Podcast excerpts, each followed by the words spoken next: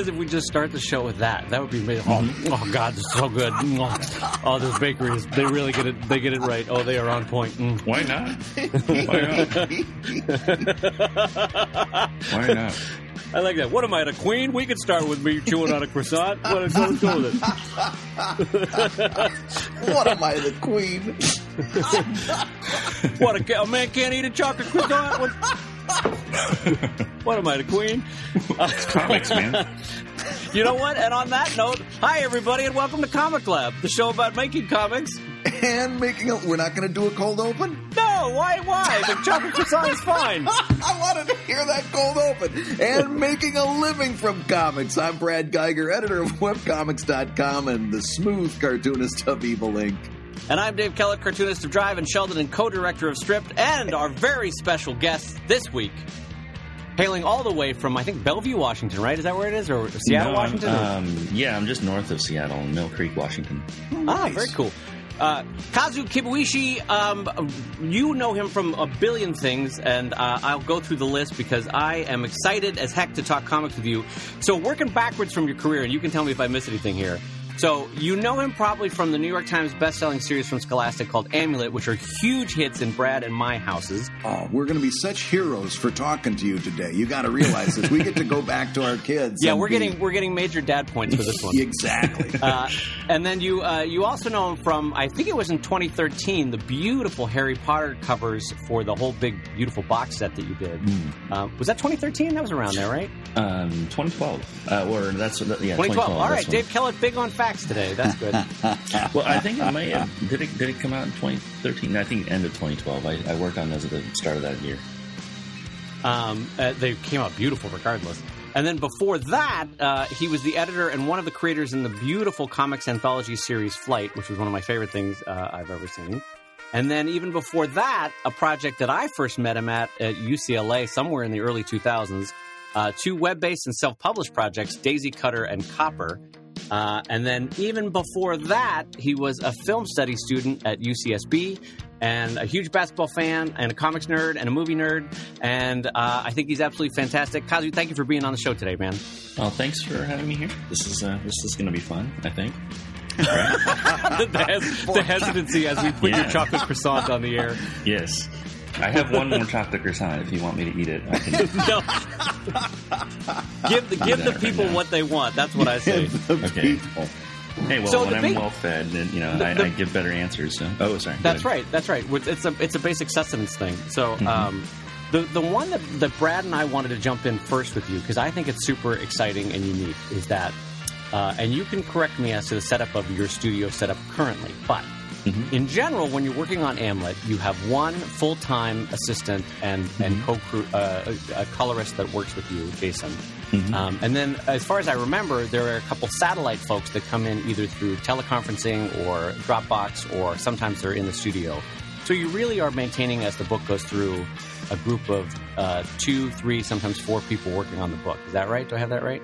Yeah, um, on Amulet 8, I, I think we had somewhere in the neighborhood of eight, seven or eight people. Um, Wow. uh, so we, um, yeah, uh, it was it was just necessary towards the end. Um, we had to call in a lot of help um, because it was it was getting really tight, um, and we had just uh, Jason was overwhelmed with with the work, Mhm. um, and so typically though I have Jason working uh, throughout the year to develop content for the background paintings um, and just getting ready for the production for the most part throughout the year. This is where we're at right now for Amulet 9.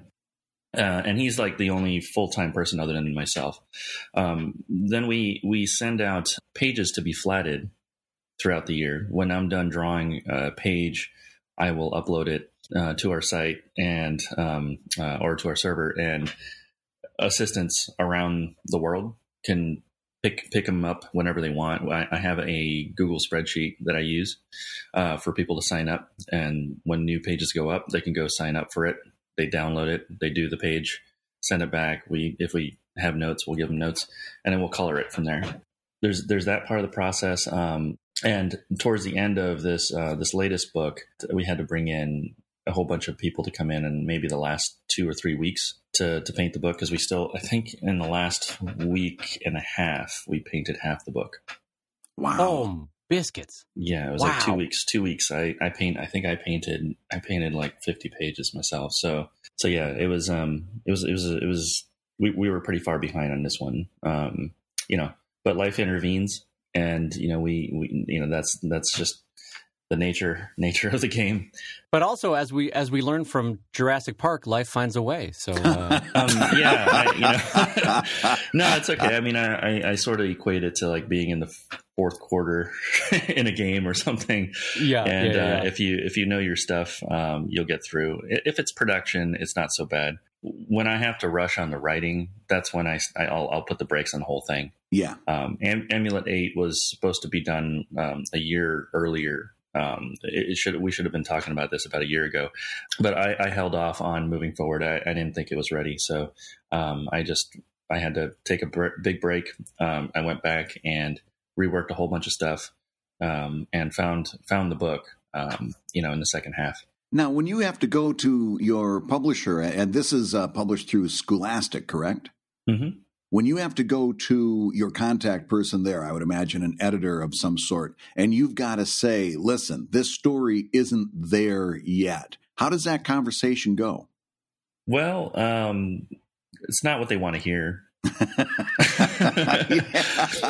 um, I, but I've been doing this long enough, and I've been working with them long enough that I think they understand. To when when I when I sincerely say I can't do this, um, they you know they'll they'll they'll just make time for it.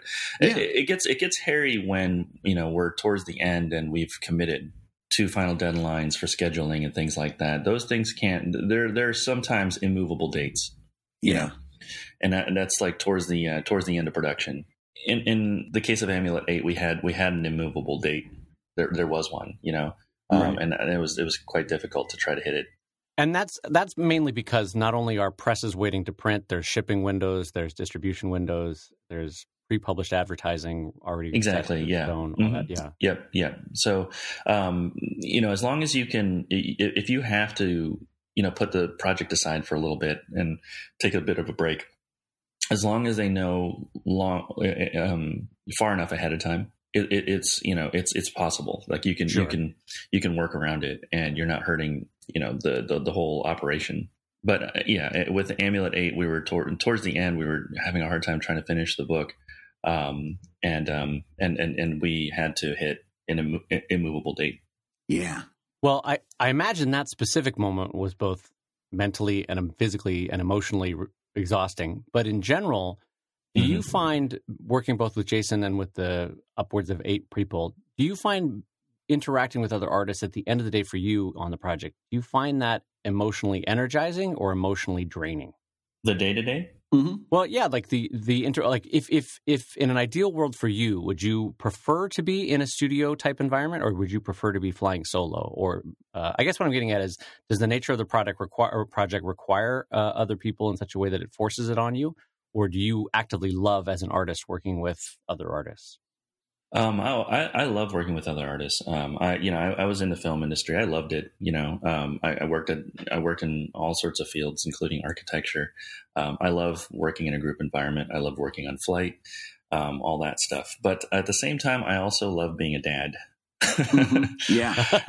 Y- y- you know, and and that that comes first. Um, my family always comes first. right. um, and being a comic artist allows me that flexibility and that's important to me. I may i make make less than in another career path but i make enough you know for us to get through.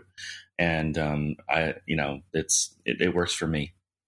You know so i don't i don't know. I'm i work I, I adjust my work process to the environment that i'm in. Right. you know, I, I don't try to make the world change to to the way I do things. Um, I, I, find that that approach, uh, I don't know, that that doesn't come come together very well. Yeah. you know, be- it, it, because then you start getting um, um, upset about things not going your way. You know, and you know, if, if you go into a situation expecting things not to go your way, you, you won't be as upset when when things start falling apart. right, right. well, what I wanted to know was, was it, knowing that this new book is coming up. Uh, it, it does, at some point, are there uh, at times where Scholastic is going to say, "Now listen, we need you to hit social media really hard in this upcoming month," or or or uh, do they put uh, a, a, schedule in front of you and say, "Okay, well, you've got to travel to this place and that place and this place to start promoting that book"? How, how uh, what what kind of impetus is put on you to promote that book socially and in person?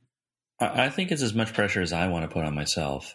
Mm-hmm. Um, I do put a lot of pressure on myself, but I also um, I don't I don't do as much traveling as I, I think a lot of um, the top level authors do. Um, I, am okay with that. Uh, I I can't be away too long from my family because, uh, like I said, all the you know the home life stuff that that comes first. Right. Um, and um, yeah, I don't know. Scholastic really doesn't put that much pressure on me. They've been they've just been really kind. Uh, they, you know, they'll do the best they can. I think, in some sense, you know, I mean, we, I just feel like we're on a team. and, yeah. You know, and they're asking me for things that I need, and you know, I'm, I'm, I'm generally not asking too much from them. I'm just, you know, preparing to, to do the work. I think that that's enough. I think that's that's helping them a lot. If I finish the book as close to being on time as possible, um, and uh, and I'm being on the road and doing as much self promotion as I, I, can. I think that's helping them. But yeah, we're we're doing we're in the process of promoting the books. This is the fun part. Mm-hmm. You know, we're I, I, just I don't I don't think there's no pushing. I mean, they they suggest like you're why don't you try this or try that. But for the most part, it's it's more like hey, look, we got this thing for you. We got we got a um, interview on this um, this uh, website or that website or this magazine. Um, you, you know, did you want to do this? Would you be interested?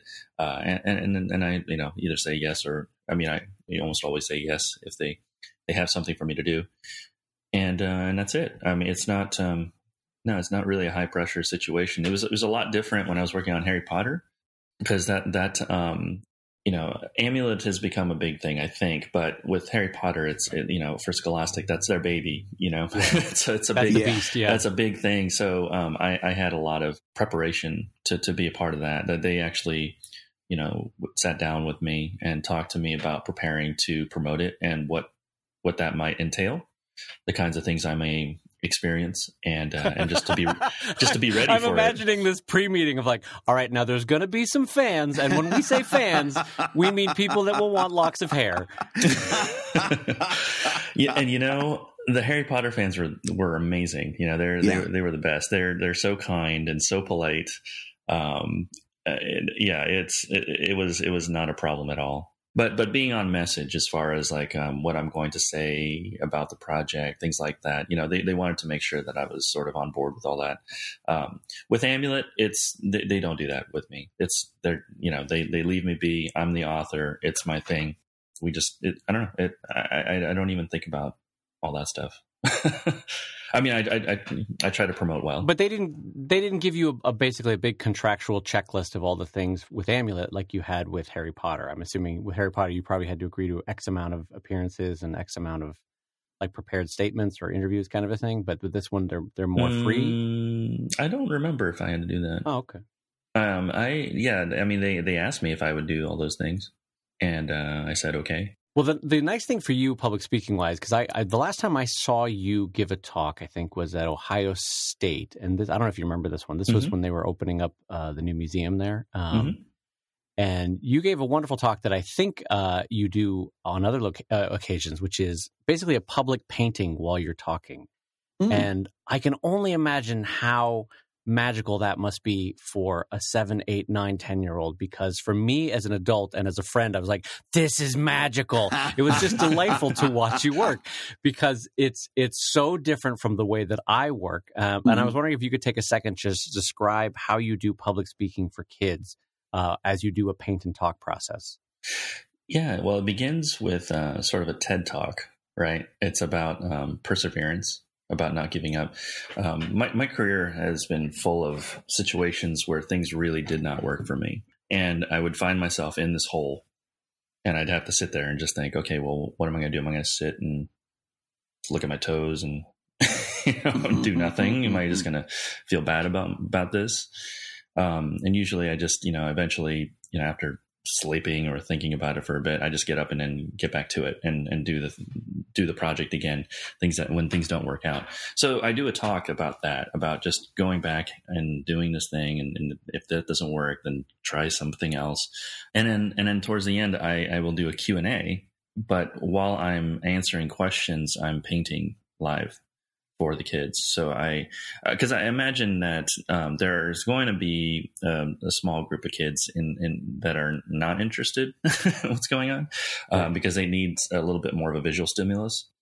You know, so if I sit there and just answer questions um, for individual fans, I, I don't know if um, those kids would be as entertained. So when I paint, I just I'm giving all the kids who are who are daydreaming a place to to to go you know, and I'm also sort of daydreaming and painting a landscape.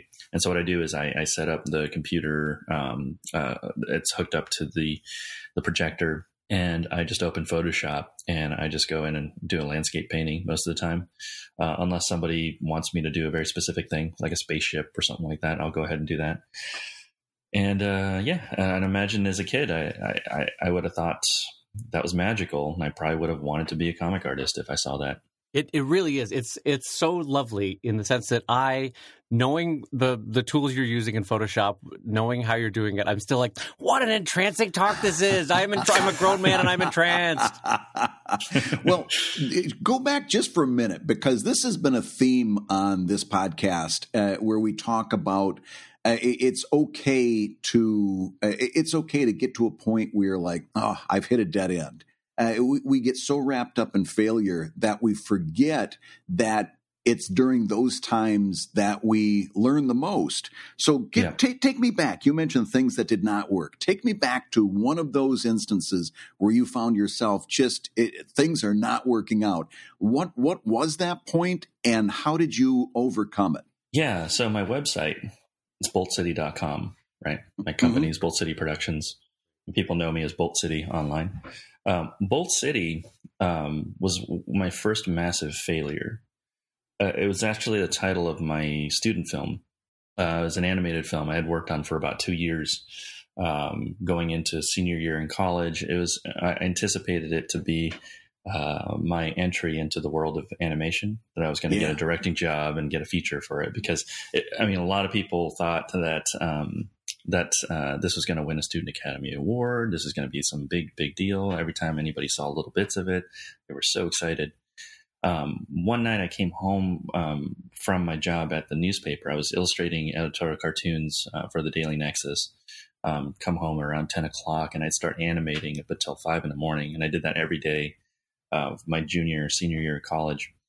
Um, and towards the end of uh, my senior year, um, and I'm still like maybe a, only halfway done with this thing, uh, I come home and I no- noticed that someone had broken into my apartment and uh, stole um, my computer, my hard drives, um, just everything that had the film on it. Oh no! And it just basically um, vaporized. Oh, and uh, and that was like my ticket out. You know, that's what I felt yeah. at the time. I'd worked so hard on this thing. Um, a part of it, I, the whole time though, I really didn't want to make it. I felt like I was doing it for my career. I felt like I was doing it for my professor who was into animation and he wanted me to animate. I had no interest in animating at the time. Oh. Uh, I just want, I just knew I would need a job because I would have to. Um, and the next thing was I would have to take care of my parents after college. I knew that was coming. Um, in fact, it was right around that time I got a phone call from my mom, and she you know, told me something that I had suspected, just that my dad had lost his job a number of months prior, mm. and um, and that I would have to go get a job so that they could so that I could support them, you know, and that yeah. they would no longer be able to help me with my college, which I I anticipated all this happening, so it wasn't a surprise. But to have all that happen after having lost the one thing I had, you know, in my yeah. corner to help yeah. me. And this was before uploading everything to the cloud and, and all like that. When when they oh, carted that, that hardware exist. out of your apartment, yeah. Well, that's what I'm saying. For for, for the younger people, I'm talking about this is in the 90s. Yes. Yeah. So yeah. Uh, yeah. So I, I, you know I built my own computer.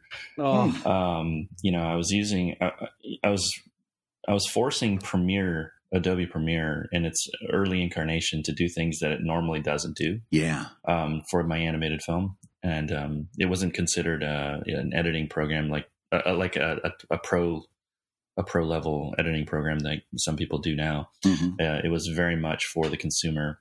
Um, and yeah, I, I, I, learned a lot in the process of it. But when I saw that um, I, it would take too long to finish it, um, I decided I have to put that aside. That's just not going to happen. Um, and uh, I, after I graduated from college, I went and just took the first job I can get, uh, and it was as a graphic designer. And so I did that for a number of years. Wow, I've never heard that story. Uh, that oh yeah, I've got plenty like that. Absolutely breaks my heart, though. so there's no version of this that exists anywhere. This early uh, Bolt City animation. Just some small um, MOV like QuickTime files that I have. I have a yeah. couple. Yeah. Oh, honestly, God. And, and knowing film production, I know how much like more work there was to be done than I anticipated because the whole project was was at the time just becoming much much bigger than I thought it would be. Right. Um, and uh, yeah, that, that, whole time. So in in some sense, um, when it was stolen, I felt a, a, quite a bit of relief though too. Yeah. Yeah, because like you were saying, you were doing this for your professor. You were doing this because you felt you needed to. For career stuff, yes. Mm-hmm. Yeah. And now this is taken right out of your hands. So mm-hmm. now I, am sorry. I don't, I, I don't want to spend a whole lot of time in, in the mm-hmm. negative zone here, but I'm fascinated. I, so now you become a graphic artist mm-hmm. and you're helping to support your parents, right? Uh, yeah, yeah. I was sending everything, like almost everything I made, just enough for me to live on. Uh, I kept, you know, in my bank account just to feed myself, um, and uh, sending the rest of it to pay for my parents' mortgage. Okay what's the next step? Now you've at some point I, am have you started doing web comics yet at this point? Uh, no no no. I um, so i was just working corporate. I was i was I actually started working on amulet around that time just you know um, in in college. So it's yeah. it's old.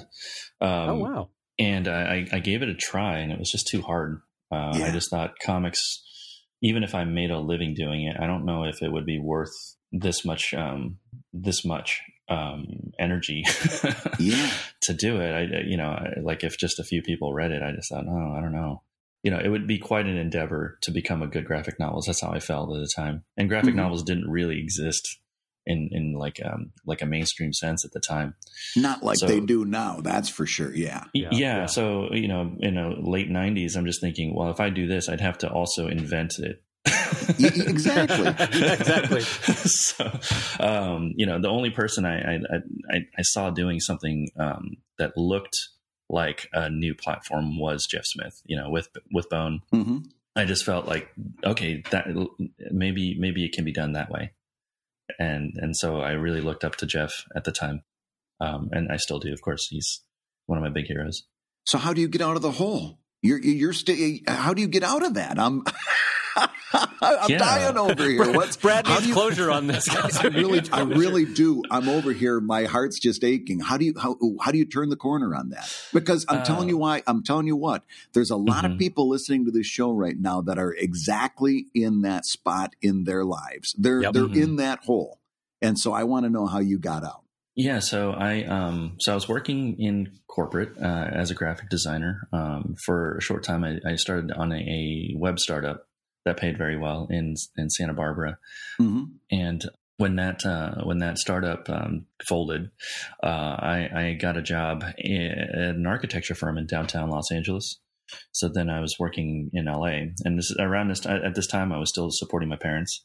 Mm-hmm. You know, and then my at that I think that year my brother graduated and he started working as an engineer, and so he was able to take some of that load. Yeah so actually behind the scenes of every success that I've had, you can you, you can find my brother there. My little brother's always been there. Wow. Um, and so that's that's a key. That's one of the big key things to to all of this working is that he's always been there to catch me when he I needed him. Mm-hmm. um, well, that's what brothers do, right? Yeah, I mean, hopefully, I think in my case, yes. You know, he's yeah. you know you know aside from my wife, he's my he's my next best friend. You know. Yeah. So it was 9-11 in 2001 mm-hmm. uh, when the towers went down. Um, I, I, was working in, in, a, in a tower in downtown Los Angeles. Um, there was supposed to, I think one of the planes was supposed to go to LA. So I actually even called my friend um, to get out of the building because he had no idea what was going on um, that morning. And uh, it was um, it was intense. You know, I went to to work the next uh, I think that that week, um, and so what was happening was I was being promoted into a nice job as a graphic designer for the architecture firm. Looked like a career basically right in front of me. Yeah. Wonderful people, a dream job, really. Like probably the best job you can imagine, working for the nicest people. Everybody was great and you got to work on great projects. You got paid well.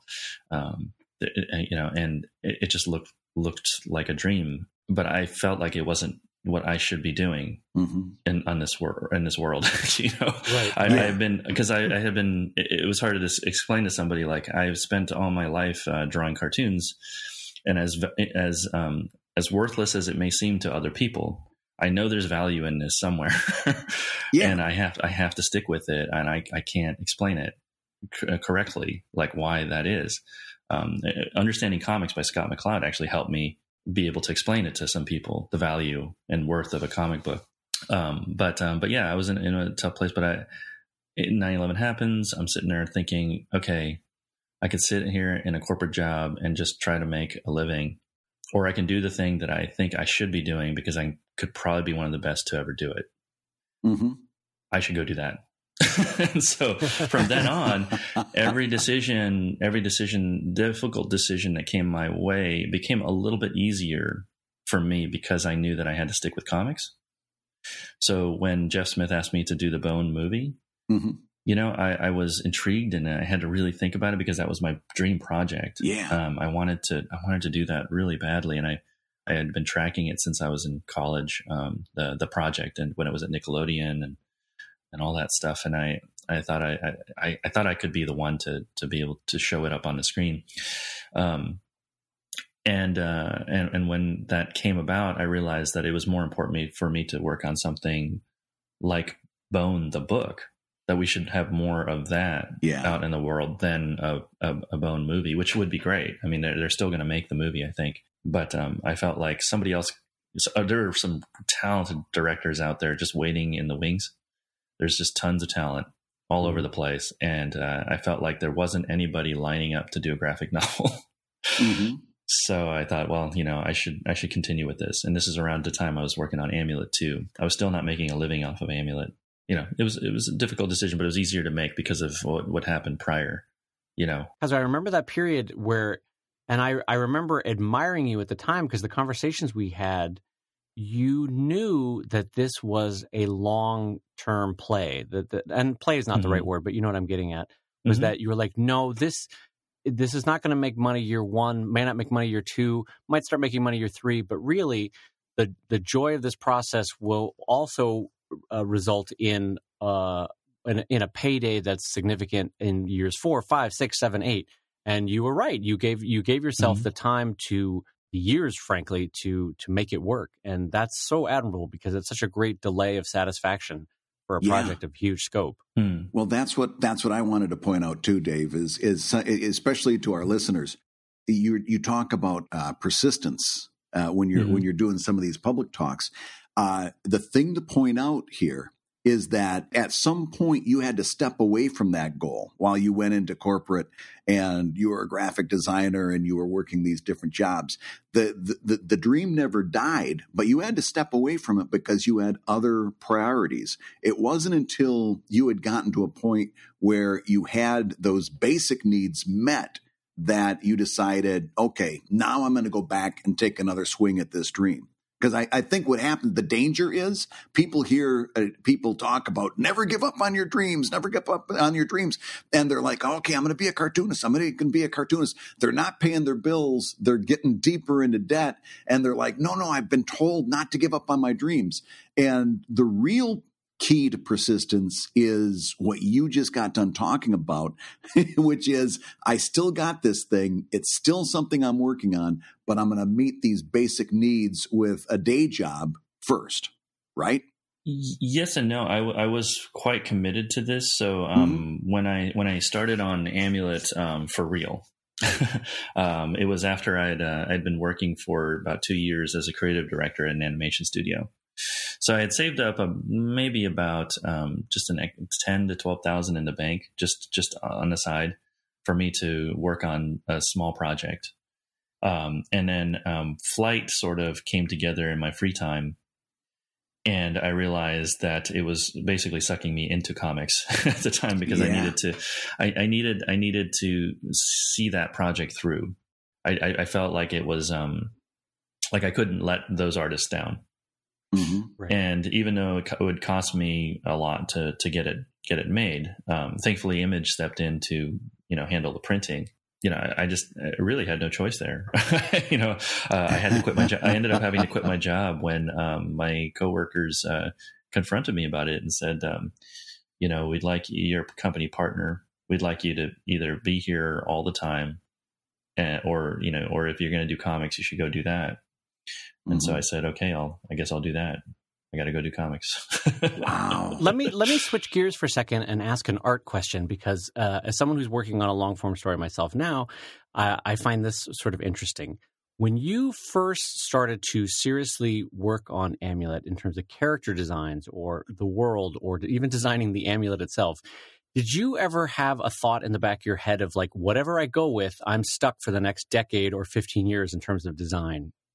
Um, no, do you know what I mean by that? Like there's some there's some elements that like, hey, if they're if they're in a ship for the next 15 pages, this is I can have as much fun with it as I want because it's only for 15 pages.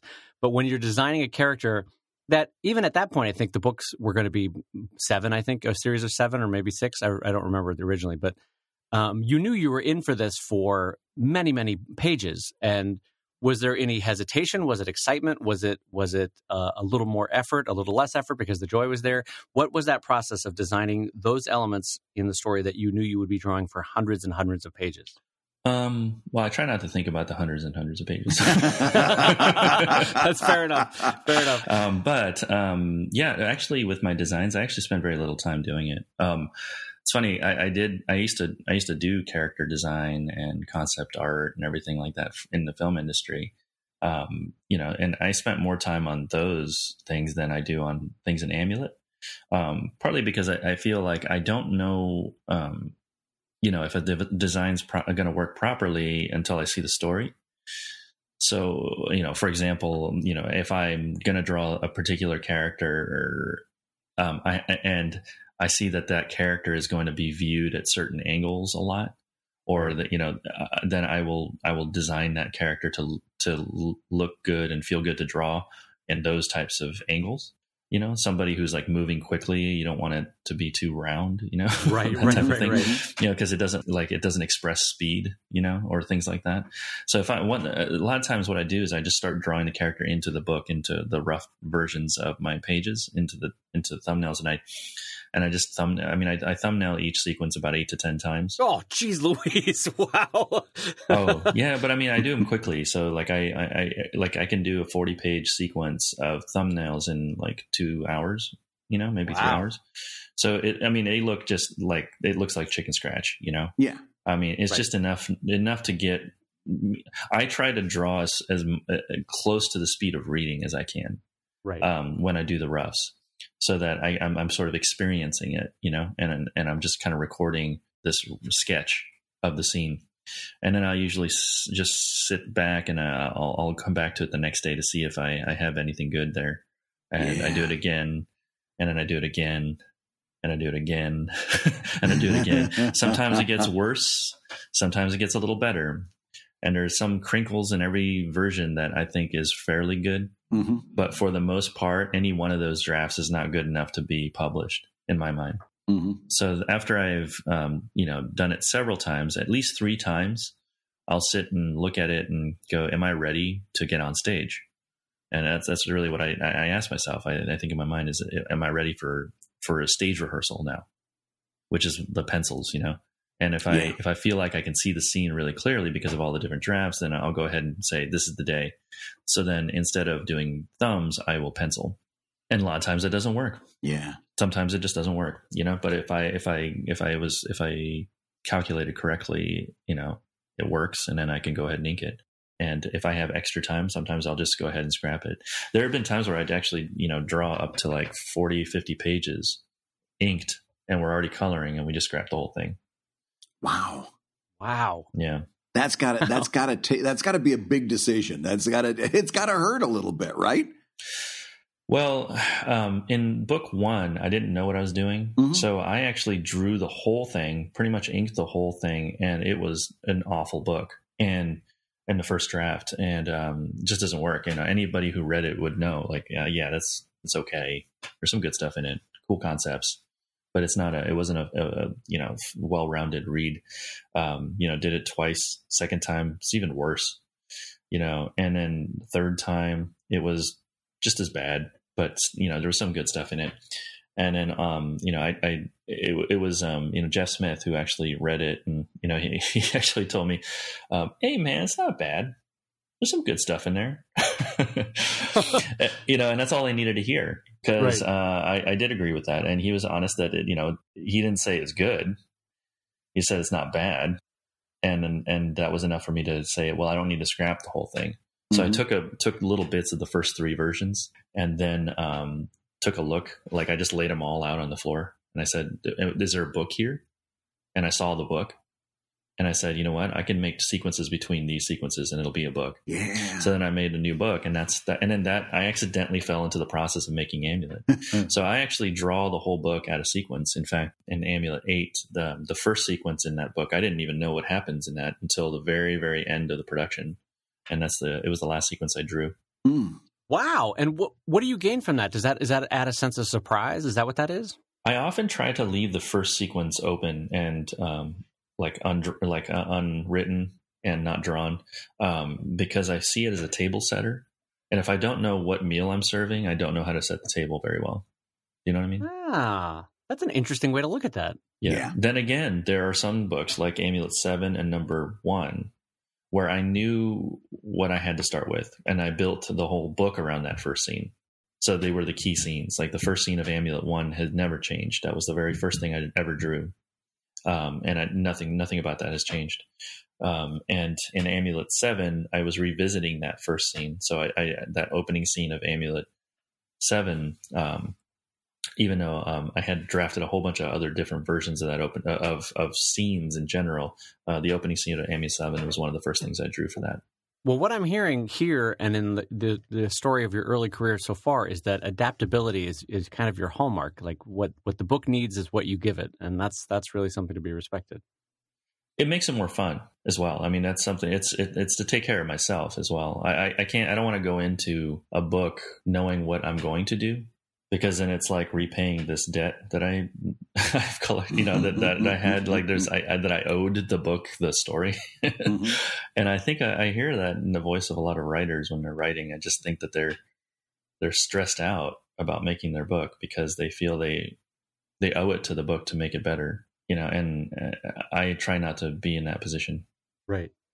So, Kazu, one quick while we're on this topic, I know a lot of our listeners uh, are, are going to be interested in this, and uh, this is something that Dave and I don't have a lot of experience with, and that is working with a publisher. How would you suggest someone go about trying to submit work to a publisher for consideration? I mean, this is it's it's a this it's difficult because it really depends on where the market's at. hmm uh, when you go when you go and, and discuss uh, things with uh, your agent. First off, have an agent. Oh, that now see that that, that would not have been my first guess. So you're saying Oh, really? the first thing you really need is an agent, Absolutely, and why is that? it's for everyone's sake. You want to enter into discussion where both um, both parties are um, ready to negotiate a very a, a professional deal in a proper setting hmm where you don't over over promise. You, you know what I mean? It, it doesn't get awkward. Yeah, your publisher will be able to i mean your your agent will be able to protect you but also protect the publisher as well and um, most people in the publishing industry know that that's the protocol you know so when you talk to an editor and they say and you you talk to them and say you know i have this project. I think it's interesting. And they're like oh you know that I, I, that sounds like something i'd like to to publish. And for the most part they'll you know if they don't know you you know they'll just say uh, so who who's your agent? And then you'll want to give them your agent's name and then they'll say okay that's it. That's all that's all i need. And then then the discussions begin. And if you're you're saying that if I don't have an agent at that point, maybe they're not going to take me very seriously. What what happens if you don't have an agent? Yeah, so pub- some publishers will take on people with no agents, you know, especially in graphic novels, because I don't think most people know to have one. Mm-hmm. But yeah, I mean, uh, you you will you will most likely have a contract that you will regret. And how did you find your agent? Through Scott McCloud, so I was very fortunate. Oh, is that right? I just I just contact. Yeah, I was already I didn't uh, with Daisy Kutter I didn't have an agent. I just worked on my own. However, prior to that, I was working in the film industry. I had an agent in film. I, I, I was trained to pitch um, by um, a, a, lawyer at CAA. So I had, I had very different. I had a very different background coming into comics. So I, so I did negotiate um, a, an okay deal for myself on on Daisy Kutter. Mm-hmm. But um, you know, with the next book, I knew I would have to have a professional involved. Yeah. Despite the fact that I could I could possibly negotiate myself, I contacted Scott McCloud, and he just basically said, uh, oh, when when Scholastic came to me and said we'd like to do a book with you, and I said, okay, well, I do have a book in mind. And then they said, okay, well, um, I, I, don't know if they asked if if I had an agent or if um, I, I forgot what ha- I think I think I just went out and reached out, out to Scott McCloud and I just said, Scott, what do I, what do I do in this situation? He said, don't do anything until you call Judy. and my agent is uh, Judy Hansen, who is, is just the best there's not much. What can I say? I mean, I mean, she essentially invented the graphic novel. Wow. I, I, if there was somebody I could credit for the invention of the graphic novel, it would be her. Really? You know, and she she represents. Yeah, uh, she she represents Will Eisner. Mm-hmm. And oh. um, you know, and Scott, and Raina, me. Wow. You know, Ben Hatke, Gene Yang, Robert Crumb. So a bunch a bunch of nobodies is what I'm hearing. I'm hearing a bunch of I'm hearing a big list of nobodies. But I mean, a lot of um, a lot of why graphic novels are what they are today is because she it's it's because she's been working on creating this platform for years. You know, wow, since since the '80s. Right, right. Well, even even uh, even though this is a bit of an insertion, one one resource I would like to share with people is that there's a cartoonist by the name of Niki Smith, N I K I, and she maintains a big list of uh, literary agents who represent graphic novels, and it's now up to 88 agencies. So uh, do wow. a quick Google search, and we'll have the link over on Comic Lab. Uh, you can look for N I K I Smith, um, and if you just search for agents and you know graphic novels and cartooning, uh, you'll find her list of 88 agencies that represent uh, cartoonists. So that might be of some help to some people. Yeah, right now there's there are a lot of publishers who want to get into the graphic novel thing, um, so it would be a good time uh, to to reach out. Yeah, that YA uh, audience is exploding in publishing. Uh, just as a just as a dad watching that happen, it's fantastic. It's so yeah. delightful to see. Well, just in our lifetimes, I mean, in in the time that my kids went to school, and my my older son is 16 years old now, and a sophomore in high school. Right, it, we've gone through they're not allowed to read comics and graphic novels in school because that wasn't serious to this year being assigned graphic novels uh, in uh, like oh, Gene, yeah. like Gene's book uh, American Born Chinese was a was on the summer reading list for my younger son uh, as an assignment you know so we've gone in just that span of time from they're not they just starting to be taken seriously to now they're part of the curriculum and that's amazing yeah, I mean, when we were growing up, the collectively the three of us, you kind of had you had Tintin, you had Babar, you had uh, you know it was like Babar. a weird collection of like 1950s kind of semi-racist comics where you're like, I don't know that I should be reading this. Um, and and uh, now it's just I'm so happy as a dad what I can find at the library, at the bookstore, just casually, like not even hunting. I'm as a cartoonist, and I'm like, I did not know this book existed, and this is an amazing book. I feel like we're just in a in an explosion of of uh, it's like you know those. Uh, it's not the Paleozoic, but there's certain ages where life just exploded. Yeah, and I feel like that's where we are with comics, where it's just an explosion of creativity, and and the market is finding value there, and books are selling, and it's frankly, it's an amazing time to be a cartoonist in that in that format. Yes, it is. So now listen, Dave, we've come to the part of the show that I'd love to see, especially since there's three of us here. Uh, we take questions from our $5 level Patreon backers. And uh, I, I have got a couple that uh, uh, that we've pulled here that uh, I think I particularly want to hear Kazu's uh, uh, responses to. Sure, yeah. Do you want to take it. some questions? Sure. Let's do it. All right. So here's one. Uh, how much impact do readers' comments and feedback have on your writing? Great Ooh. question. Yeah. Um, it's huge. In the case of uh, Amulet 7 Mhm. I was um, I was drawing um, this epic action sequence where um, one of my characters is escaping from this uh, this pirate prison, um, and um, Jason was actually totally in love with the sequence because he was so excited to draw it, and it read well and everything. But I just felt like we we shouldn't spend 20, 30 pages with a side character at the time. I knew something in the back of my mind wasn't working. Um, you know, uh, uh, something about the sequence wasn't working for me. So I, um, I, I just kept revising it. Um, I went to do a book signing at uh, Books of Wonder in Manhattan, um, and a little girl asked me what happened at the end of Amulet Five. Mm. I mean, I had just finished Amulet Six, and we were just I was out on the road to promote Six, and I thought, wow, that is a really good question. I never really like I never really firmly answered that um, in the series, so I decided to go back and do that, and all of Amulet Seven became an answer to the question that she asked. Wow. Wow, thanks, Susie. That was a great question. Yeah, so I, cha- I so I actually I, I changed I, I basically scrapped that thirty page sequence and I made a whole new book. Wow. And then uh, I think somebody asked me an, another good question uh, about Amulet Eight before while I was working on that. Somebody in the audience asked me a question. Uh, asked me the question, "What happened to Trellis's mom?" And that was crazy because I had just prior to that event, maybe about a week prior, I had decided to answer that question in the opening sequence. So even though that question didn't spur the scene, hmm it, it did tell me that I was on the right track as far as what my yeah. readers are probably thinking. It was an indication that that needed to be answered. Yeah, yeah, their their questions are are I mean they're they're the they're the end user, you know. It's Mhm. these are the readers. These are you know, this is this is the customer. Um I'd, I'd like to hear what they think. Yeah. Well, Brad, let me turn that question to you. Do you respond to reader comments, input, thoughts? Oh yeah, yeah. You have to, espe- especially in the zone that we find ourselves into as self-publishers when you're doing crowdfunding and that sort of thing.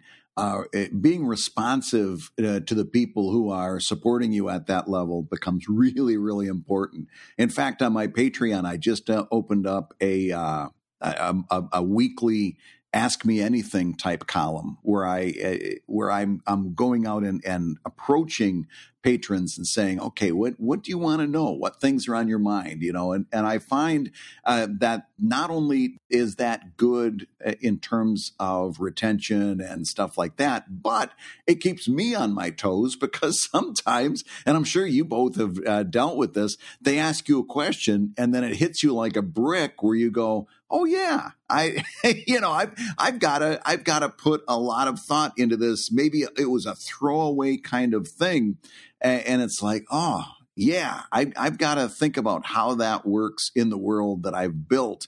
And maybe I didn't do such a good job of that uh, in the first swing. So yeah, it's it's it. There's a lot of that. That it, it's good to be kept on your toes by that sort of thing. What what, what about you, Dave?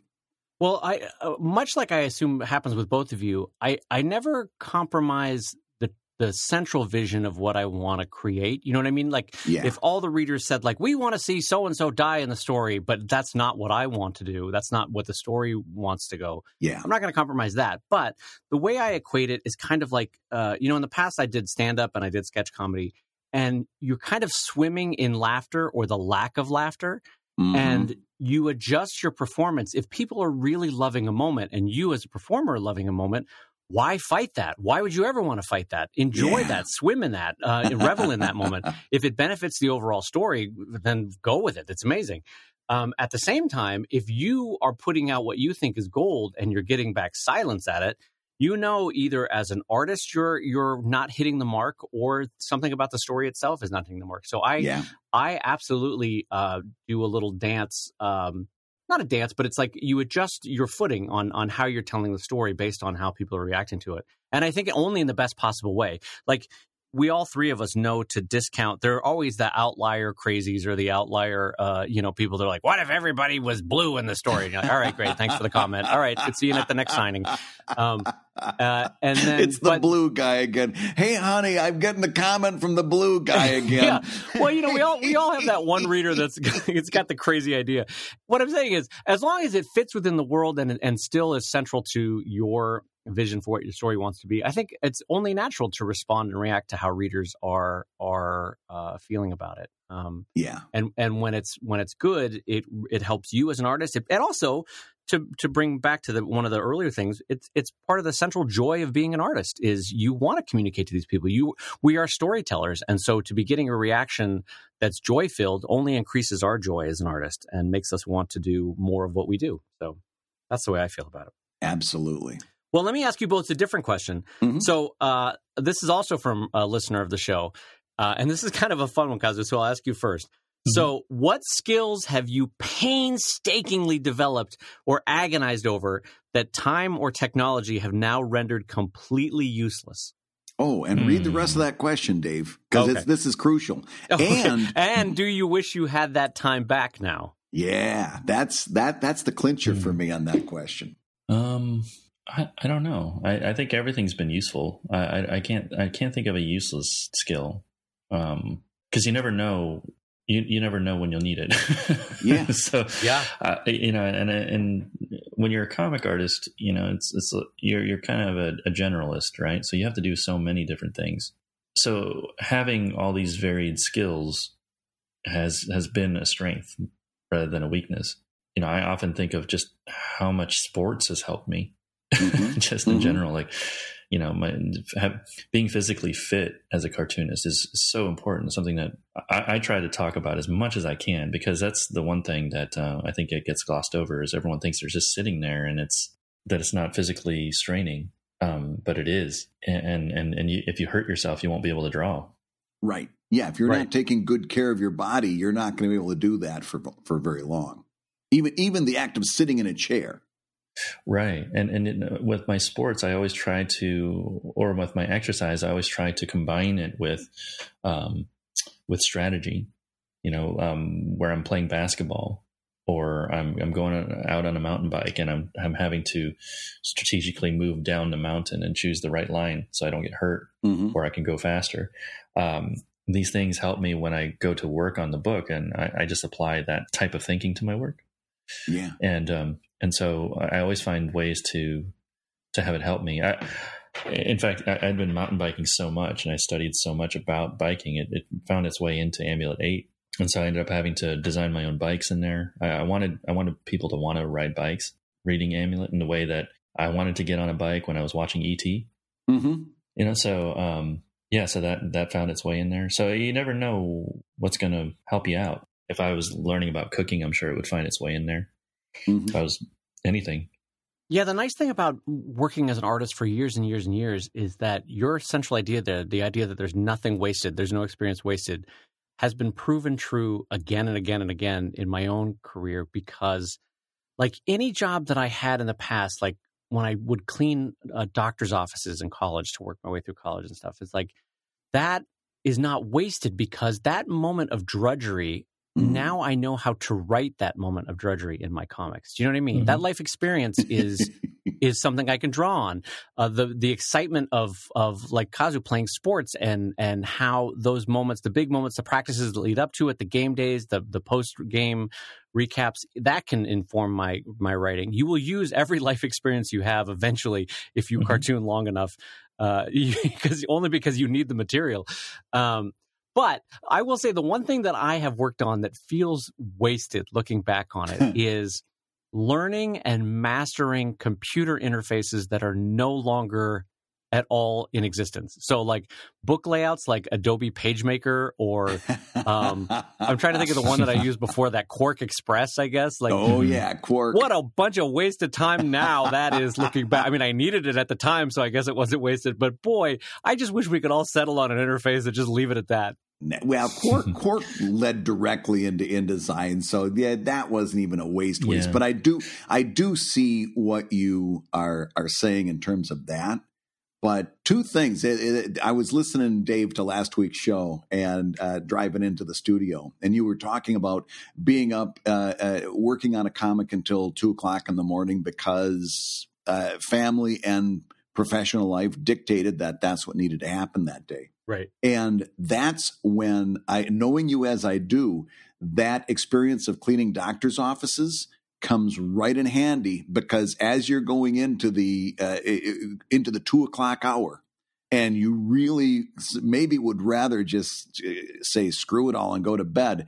Uh, there's a thing that goes off in the back of your head and says, "Well, listen, you know, you could always be back scrubbing doctors' offices." You know, there's yeah, this, this, this certainly seems like uh, drudgery, but it ain't. And like, and for me, it was working in the factory with my dad uh, summers while I was going to college, and he did that on purpose. Uh, you know, there was there was there was mm-hmm. no internship in Spain, you know, where I would uh, you know do all. It was you're going to work in the factory with me uh, and get metal shavings under your fingernails and and and and show up at five o'clock every morning and and that's and and work in a in in an unair conditioned uh, barn basically uh, with machines running. And where were you that, working? 1840?